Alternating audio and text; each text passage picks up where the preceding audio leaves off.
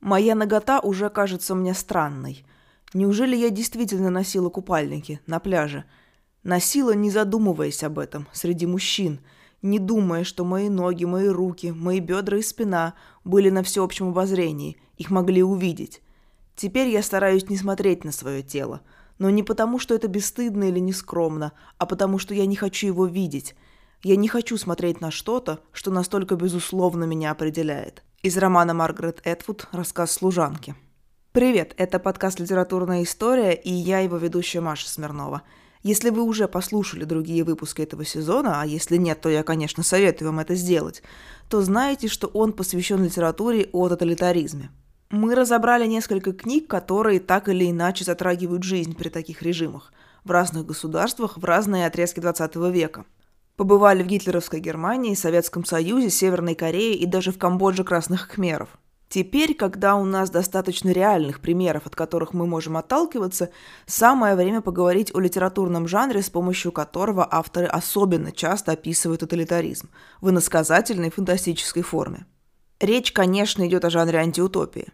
Сегодня я расскажу о том, как он появился и почему его расцвет пришелся на прошлое столетие, а еще отдельно разберу в историческом контексте одну из самых популярных антиутопий последних десятилетий – рассказ служанки канадской писательницы Маргарет Этвуд.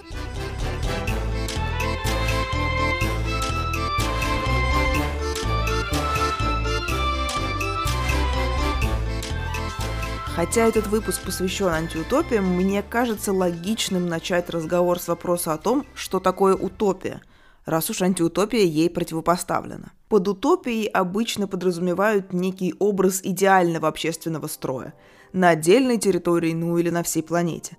Этот строй может быть как фантазией какого-то политика или философа, его мечтой о совершенном будущем, так и способом описания прошлого, приукрашенного, но такого, к которому современники автора должны стремиться вернуться. Само по себе понятие «утопия» предложил Томас Мор, английский юрист и писатель, оппонент Мартина Лютера – в 1516 году он опубликовал политическую сатиру с длинным, но достойным того, чтобы его полностью зачитать названием. Звучит оно так. Золотая книжечка столь же полезная, сколь и забавная, о наилучшем устройстве государства и о новом острове Утопия. Ну или просто коротко Утопия. С одной стороны, она была ответом на общественно-политические процессы, которые тогда происходили в Европе. Это и вопросы частной собственности, и совершенствование законодательства, и предпосылки реформации – а с другой утопия была в том числе детищем эпохи великих географических открытий, когда европейцы отправились исследовать мир за пределами своего континента и обнаружили, что существуют другие народы, которые живут иначе.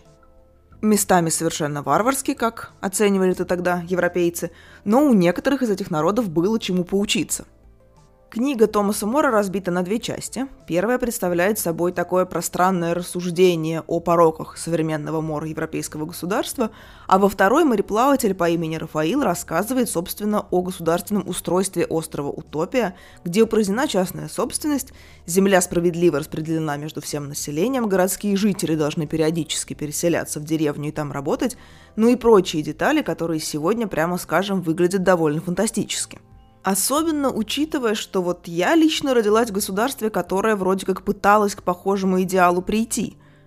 Но мы все знаем, что из этого вышло.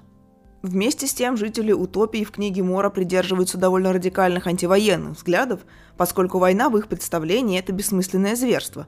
Но если уж приходится воевать, то предпочтение дается наемникам. Жизни самих утопийцев слишком цены, чтобы ими разбрасываться.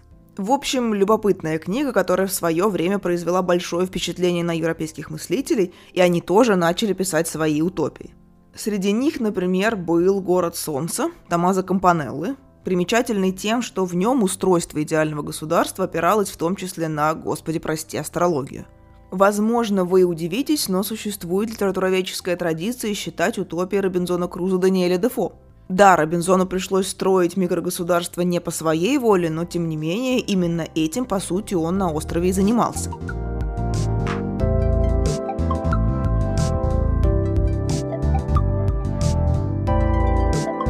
Итак, утопия как жанр появилась в XVI веке. Антиутопия, в свою очередь, плод более позднего времени. Сам по себе термин появился в 1868 году. Его впервые употребил британский философ и политический деятель Джон Стюарт Миль во время своей речи в Палате общин. Правда, он использовал слово «дистопия», но это, в общем-то, примерно одно и то же, хотя есть исследователи, которые разделяют антиутопию и дистопию, но сейчас я не буду вдаваться в подробности, это отдельный разговор. Миль, разумеется, использовал этот термин не в литературоведческом смысле, а в дискуссии о земельной политике. Но позже его взяли на вооружение теоретики литературы, которым он показался очень удачным – при этом черты антиутопии можно найти и в более ранних произведениях. Например, в «Путешествиях Гулливера» Джонатана Свифта, впервые опубликованных в 1726 году.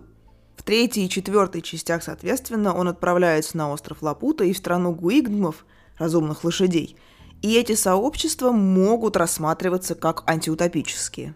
Надеюсь, я произнесла все Г и Н в названии этих самых лошадей, потому что оно, конечно, одно из самых немилосердных и непроизносимых слов, которые я в жизни встречала, а я вообще-то немного говорю по-фински. В любом случае, роман «Антиутопия» в современном его понимании начал формироваться на рубеже 19 и 20 веков. Этому способствовало множество факторов, начиная с индустриализации, я чуть позже объясню, почему это важно, и заканчивая распространением социалистических идей. Позже сказалось разочарование в человечестве, которое испытывали многие писатели и мыслители на фоне и после Первой мировой войны, ну и революция в России, где пришедшие к власти большевики обещали построить утопию в огромной стране, но довольно быстро стало понятно, что получается из этого что-то довольно страшное и уродливое – Вообще социализм многое взял на вооружение из знаменитых утопий, написанных в предшествующие столетия, и марксисты, хотя и критиковали в чем-то Томаса Мора, все-таки не отрицали, что он оказал влияние на их учение. Традиционно выделяют три типа антиутопий – политические, экологические и технологические. Вот тут как раз вспомним о роли индустриализации – Иногда мы имеем дело с более-менее чистым жанром, но часто один роман сочетает в себе характеристики больше, чем одного типа антиутопий. Ну, например, «Котлован» Платонова – это довольно выраженная социально-политическая антиутопия. А вот «О дивный новый мир» Олдоса Хаксли вроде бы технологическая антиутопия, но при этом в ней можно найти черты экологической. Галапагосы Вонигута, в свою очередь, прежде всего антиутопия именно экологическая, но политические вопросы и вопросы влияния технологий на жизнь человека в ней тоже, конечно, поднимаются. Рассказ служанки Маргарет Этвуд, до которого мы уже совсем скоро дойдем, и вовсе можно считать антиутопией религиозной. В общем, жанр антиутопии довольно гибкий, но в его основе в любом случае лежит задача разрушить мечту о построении совершенного общества – Показать, что можно сколько угодно придумывать универсальные алгоритмы для того, чтобы сделать всех поголовно людей счастливыми, чтобы создать справедливый мир. Но это не только не сработает, но и с большой долей вероятности приведет к полной катастрофе. Есть такой российский филолог Борис Ланин, который еще с 90-х годов изучает антиутопии, и он называет довольно много основных признаков этого жанра, но я бы выделила несколько – во-первых, как я уже говорила, антиутопия не может существовать без утопии. Она обязательно противопоставляет себя какому-то утопическому замыслу. Не обязательно прямолинейно, антиутопия часто метафорична и аллегорична, и все-таки этот спор всегда ведется. Во-вторых, в центре антиутопии обычно оказывается столкновение личности с обществом. Главный герой антиутопии – это часто человек, который хотя бы в какой-то степени не принимает правила игры, навязанные всем остальным. Он отличается от своего окружения и либо переживает это глубоко в душе, либо пытается предпринимать какие-то действия, чтобы вырваться из ловушки, в которой оказался. В этом смысле антиутопии близки, как неудивительно, к романтической литературной традиции. Еще одна важная вещь. В антиутопическом тоталитаризме часто приоритетное внимание уделяется контролю над сексуальной сферой жизни персонажей и, как следствие, деторождению. В качестве одного из ярких примеров можно привести все тот же «О дивный новый мир» Олдоса Хаксли – Кроме того, у антиутопий довольно необычный хронотоп. Антиутопический мир существует как бы в застывшем времени. Мы, конечно, представляем, что именно описывает автор будущее, приукрашенное вымышленное прошлое или вообще какую-то параллельную реальность.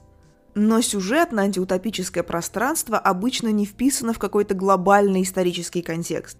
При этом антиутопия парадоксальным образом невероятно исторична – она отражает страхи общества в конкретный период, является ответом на исторические вызовы. В общем, как вы поняли, антиутопия – это сложный, богатый синтетический жанр, и рассказ служанки – один из самых любопытных его представителей.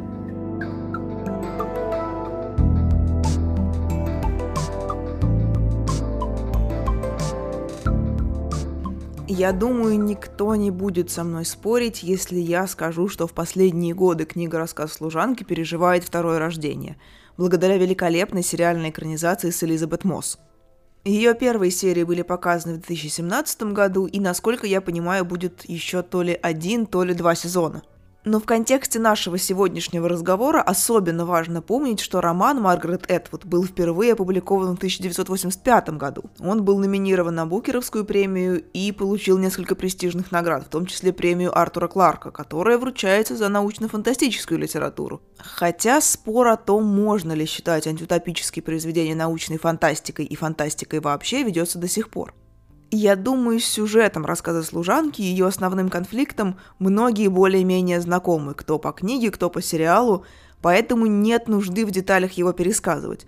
Но на всякий случай в общих чертах напомню, что действие происходит в вымышленной республике Гилиад, ее руководители – фундаменталисты, опирающиеся на радикальную интерпретацию некоторых идей Ветхого Завета.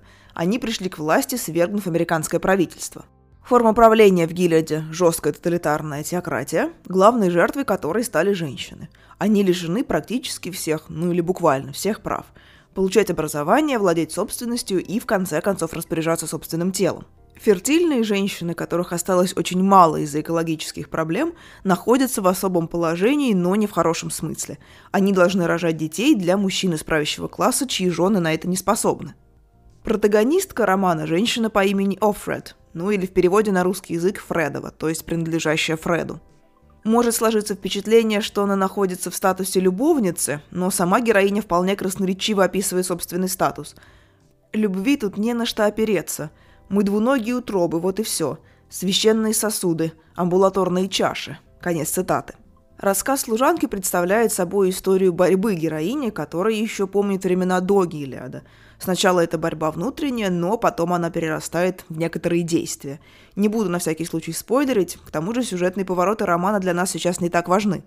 Гораздо принципиальнее разобраться, почему рассказ служанки появился в 80-е, а потом снова стал невероятно актуальным в наши дни – Наверное, начать стоит прежде всего с того, что источником вдохновения для Маргарет Этвуд стала исламская революция в Иране, которая произошла в 1978-79 годах. Ее результатом стало свержение шаха Мухаммеда Реза Пехлеви и приход к власти Аятоллы Хамейни и группы его сторонников.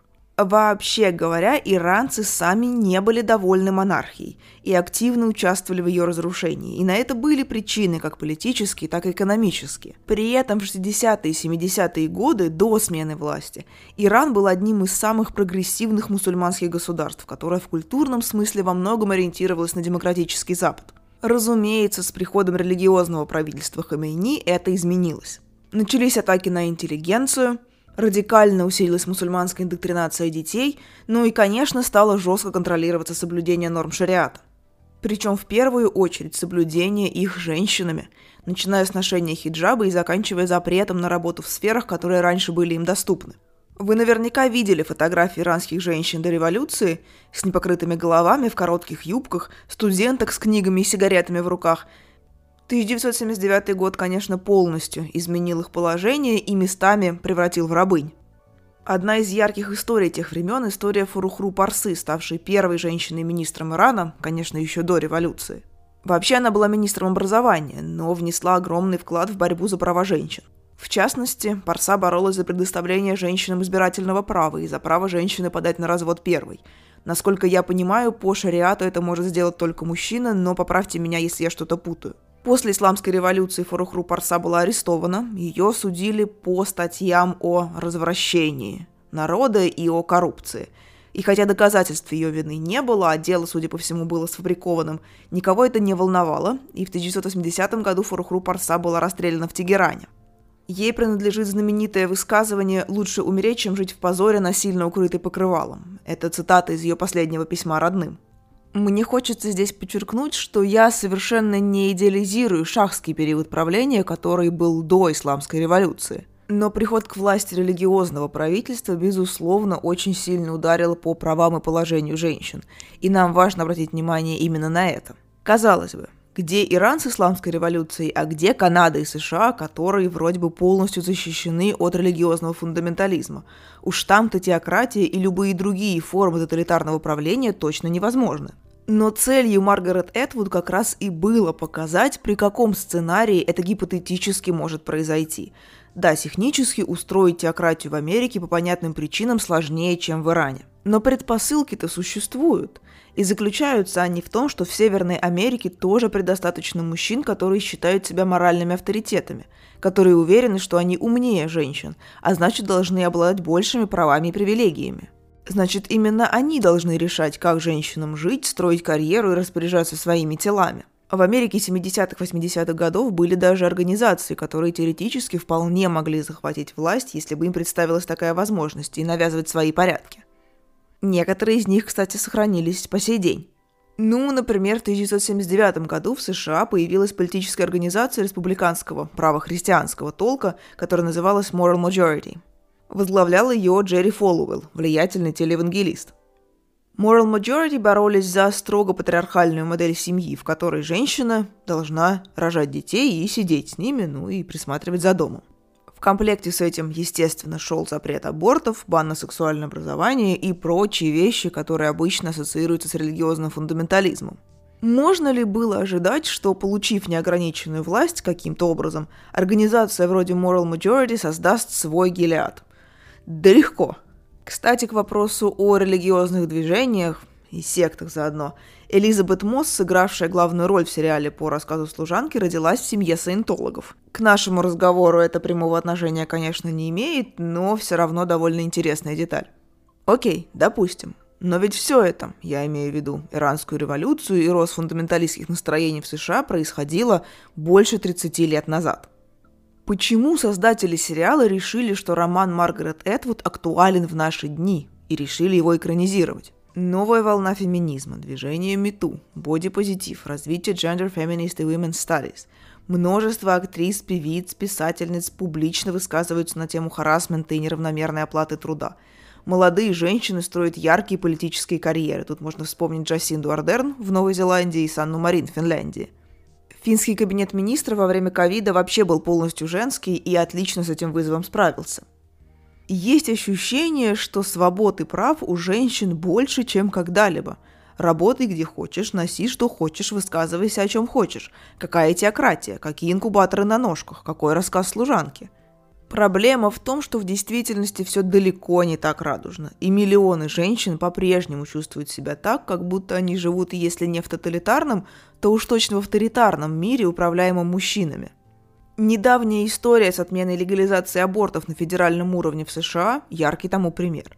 Даже спустя 40 с лишним лет главный лозунг протестов в Иране, я имею в виду протесты 22-23 годов – «Woman Life Freedom». Я летом была в Болгарии, и там в книжных магазинах на полках с бестселлерами рассказов служанки было отведено прямо особое место.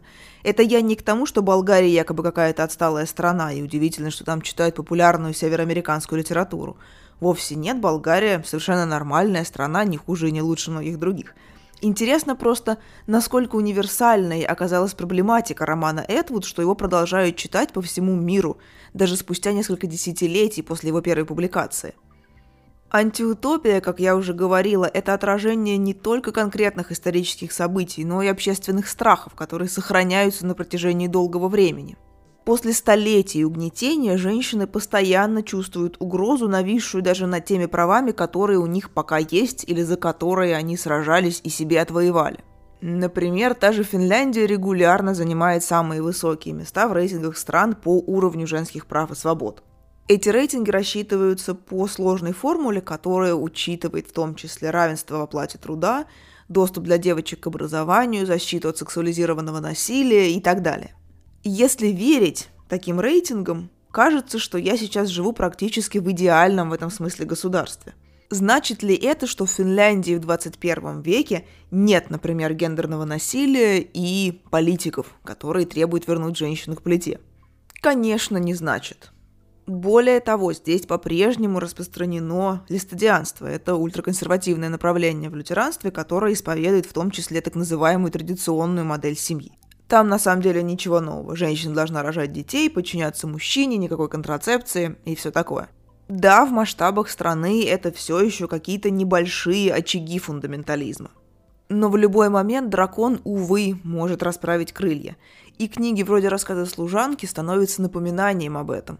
Да, гротеск, преувеличение, доведение до абсурдных крайностей каких-то факторов, которые существовали или существуют в реальности. Это все инструменты авторов, создавших самые яркие и заметные антиутопии. Но фантастический мир антиутопий – это не просто мастерски стилизованная пародия. Не просто часть полемики о том, возможно ли идеальное государственное устройство и как оно в таком случае должно выглядеть. Это еще и предупреждение о том, что самые страшные фантазии писателей вполне могут воплотиться в жизнь.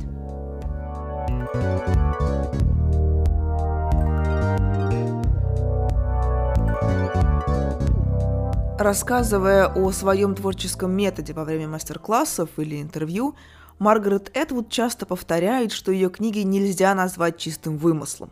Ее авторский принцип, которого она придерживается годами на протяжении всей своей карьеры – «пиши о том, что знаешь». Эдвуд, как правило, берет события и явления, которые уже имели место в истории или происходят прямо сейчас – и как-то их переосмысливает, компонует особым образом в соответствии с сюжетом и так далее. Этот метод, как ни странно, актуален для очень многих авторов антиутопий. Каким бы фантастическим ни казалось происходящее в таких книгах, мы все равно с легкостью узнаем в них черты окружающей нас действительности, прошлого и настоящего. Их персонажи не делают друг с другом ничего, чего бы не делали друг с другом реальные люди.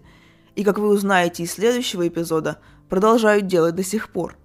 С вами был подкаст «Литературная история» и я, его ведущая Маша Смирнова. В этом выпуске было упомянуто довольно много книг и авторов, поэтому на всякий случай напомню, что их список вы можете найти в описании эпизода. Такие списки есть для каждого эпизода, не забывайте об этом. Дополнительные материалы, как всегда, будут в телеграм-канале и в инстаграм-аккаунте подкаста «Литературная история» и lead.history соответственно. Если вы еще не поставили оценку подкасту в приложении, в котором вы его слушаете, я буду очень благодарна, если вы это сделаете. И, как всегда, огромное спасибо всем, кто поддерживает литературную историю своими лайками, комментариями, рекомендациями и пожертвованиями. Новый выпуск будет совсем скоро, через неделю. Пока!